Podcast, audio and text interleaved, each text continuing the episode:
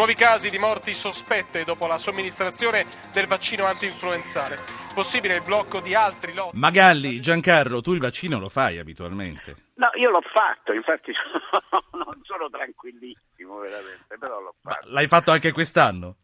L'ho fatto anche e, quest'anno. E sono passati certo. due giorni no, no, è passato anche di più e sono insomma ancora apparentemente vivo, quindi credo che non... No, sì, oh, sto, sto, sto, sorridendo ma c'è poco da ridere perché eh, sono già otto in due giorni in tutta Italia. Eh, sì, e... Ho sentito che si difendono dicendo, beh però siccome il vaccino lo fanno soprattutto le persone molto anziane e malate, sì. dice forse sono morti perché erano molto anziani e malati e non per il vaccino. Sì, però questo sarebbe successo di... anche gli anni scorsi mm. se non ci fosse Sare... niente, sì, infatti, se non ci fosse niente di strano.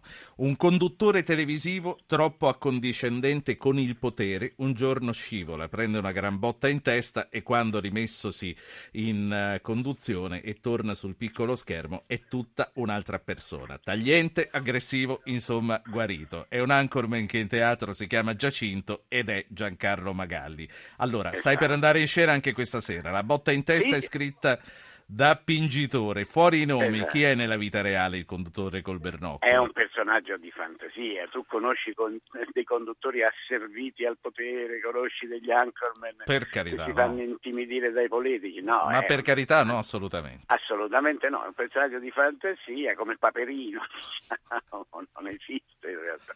No, ma è un pover'uomo in realtà, adesso, al di là della sua professionalità eh, lui è un pover'uomo, cioè uno che non solo viene vittimizzato sul luogo di lavoro dai, dai politici che intervista, che lo trattano una pezza da piedi, ma in casa è trattato lo stesso così, cioè lui subisce anche dalla moglie, dalla figlia, dagli amici, perché qual è il carattere quello, se uno è agnello è agnello.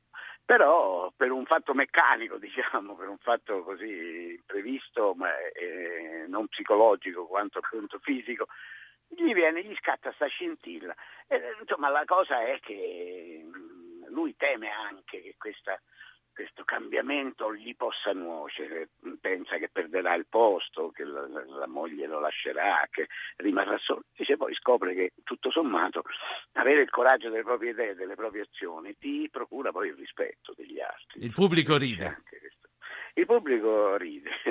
Ho avuto anche dei, degli veri nel pubblico che ah. ridevano ah. sapendo che non parlavo di loro, forse. Però... Eh, senti, però... Ci, sono, ci, sono, due ascoltatori, naturalmente sei un'occasione ghiotta per parlare con te. Allora, Alberto da Ivrea e Marco da Catania. Buonasera Alberto.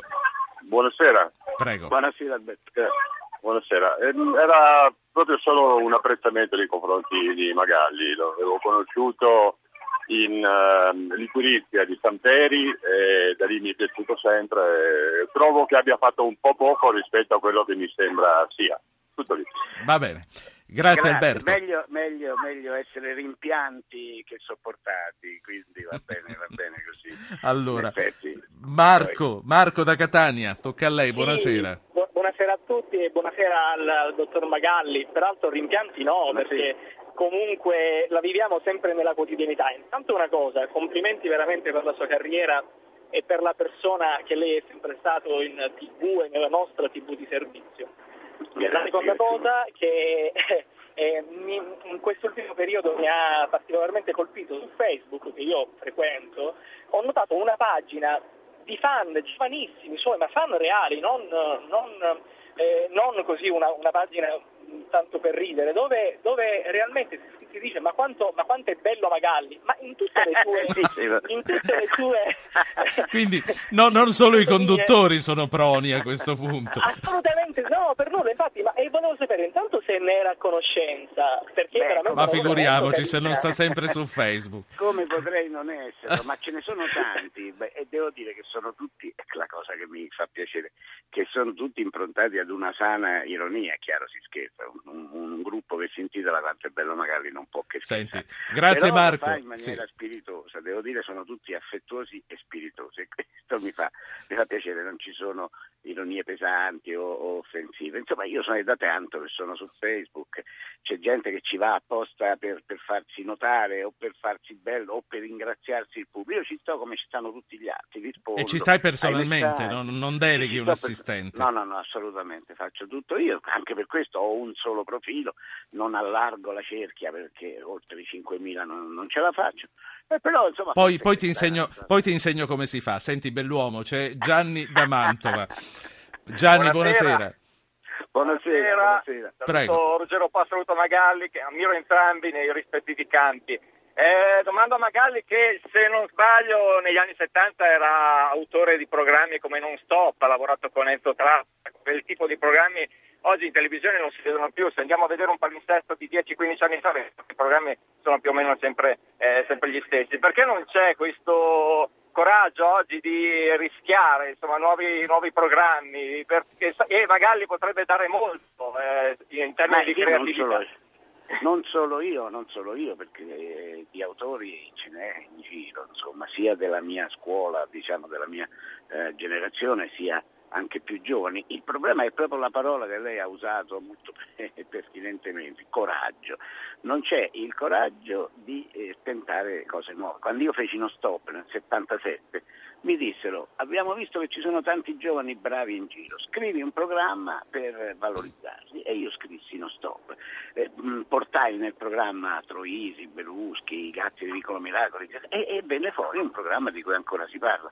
Senti. Ma era scritto a tavolino. Oggi una proposta, chi si porta? Nessuno la legge, nessuno la capisce, nessuno la accetta. Si fanno solo programmi comprati all'estero per avere la scusa che, che si sanno già gli ascolti che ha fatto in Belgio, ma non è detto che li faccia. Senti, a proposito, allora io saluto e ringrazio Gianni. Tornando indietro nel tempo, Gianni ha citato eh, Non Stop. Io vorrei andare molto più indietro perché Magalli è entrato alla RAI nel 1964 e già eh, nei secondi nei secondi anni 60 eh, era nel team di bandiera gialla, era nel team di alto gradimento, eppure non viene mai ricordato. Questo non è giusto. Beh, no, bandiera gialla chi l'ha seguita se la, se la ricorda. Eh, la mia, anche se lì facevo le imitazioni, ero proprio un bambino. Nel team di alto gradimento sono entrato solo all'inizio nella fase così diciamo ideativa e poi sono stato a fare il militare, quindi ce lo sono fatto per conto loro. Nessuno si ricorda invece una trasmissione che era mh, bellissima, si chiamava Radio Ombra, che facevamo con buoncompagni Marenco e Pazzaglia negli anni 60 che fingeva di essere una radio pirata che interferiva nei programmi della RAI, emulando un fatto vero che era successo in Inghilterra in quegli anni. E la RAI la dovette interrompere perché fu tale l'entusiasmo che suscitò negli italiani l'idea che qualcuno infrangesse il monopolio della RAI che la RAI dovette dire no, no, è tutto un gioco, però insomma è stato un fatto importante quella trasmissione lì. Non ne facemmo tante puntate per quel motivo, però chi, chi la ricorda è stato veramente... Allora, oggi eh, c'è a dire c'è molta più libertà, te lo posso testimoniare io. All'epoca mi sembra di ricordare che quasi tutti i programmi dovessero essere preregistrati per poter essere ascoltati prima di essere mandati in onda. Qualcosa sì, alcuni erano registrati con un leggero ritardo, cioè il nastro magnetico faceva un percorso un po' lungo in maniera che cioè, diciamo, la voce andava in onda mh, so, dieci secondi dopo che la parola era stata detta, quindi si sarebbe potuto intervenire se la parola non fosse stata. Sì, ma ci voleva uno pronto di spirito, eh, in dieci ci voleva uno pronto di forbici. Sì. pronto di forbici e di spirito. Eh, però molte cose andavano in diretta. Io feci il mio primo programma, io e il mio amico Svaldo Correnzonissimi era in diretta, Bandiera Gialla era in diretta, eh, Radio Ombra era in diretta. Eh, infatti ci davano i famosi fogli da imparare con le parole proibite, da, mai, da non pronunciare mai. Allora, i, i, fogli con le parole proibite oggi non girano. E, mh, ci pensiamo noi, insomma, chi più chi meno. Sì, ma non è ah. che erano le parole proibite negli anni 60 erano piedi, non si poteva dire piedi alla radio. Perché? Parola che può ingenerare disgusto nell'ascoltatore, c'era scritto sostituire con estremità. La parola proibita era sudore, eh, da, da, sostituire con traspirazione. Queste erano le parole proibite degli anni 60. E poi la famosa, che tutti pensano sia una barzelletta, invece era vera, c'era anche la parola membro, da usare solo nella locuzione membro del Parlamento, in nessun'altra locuzione. Era l'unica che sapevo, quella del sudore dei piedi non, non, la sapevo. Noi questa sera abbiamo dette tutte e tre, speriamo che questo foglio non valga più, che non sia come una di quelle regole o come le accise della benzina, a proposito per lanciare uno degli argomenti che tratterò dopo che eh, vengono inserite e poi in realtà non passano mai. A proposito, allora fra poco io lo dico con gli ascoltatori, prima di salutarti, stanno chiamando in questo momento un'altra persona che ha chiesto di parlare con te. Eh, io voglio annunciare che dopo parleremo con l'epidemiologo Rezza su questa esplosione di influenza, poi parleremo del calo del petrolio e mica tanto della benzina e poi eh, anche infatti. dell'inquinamento. C'è Paolo, poi ti saluto. Paolo da Milano. Bene, Paolo da Milano, buonasera. Rapidissimo, volevo fare i miei complimenti a Magalli perché forse non è stato tra i più grandi big della storia della RAI, ma una presenza sempre sobria, pulita e mai cattivo gusto, che è la cosa più difficile. Complimenti veramente di cuore. Grazie. Grazie, grazie. Allora, L'importante è questo. Come si sta più che quanto e dove si sta. No? Giancarlo, ehm, c'è gente già arrivata, sta, state facendo eh, sala? Arrivando, sì, io ancora mi devo andare a preparare.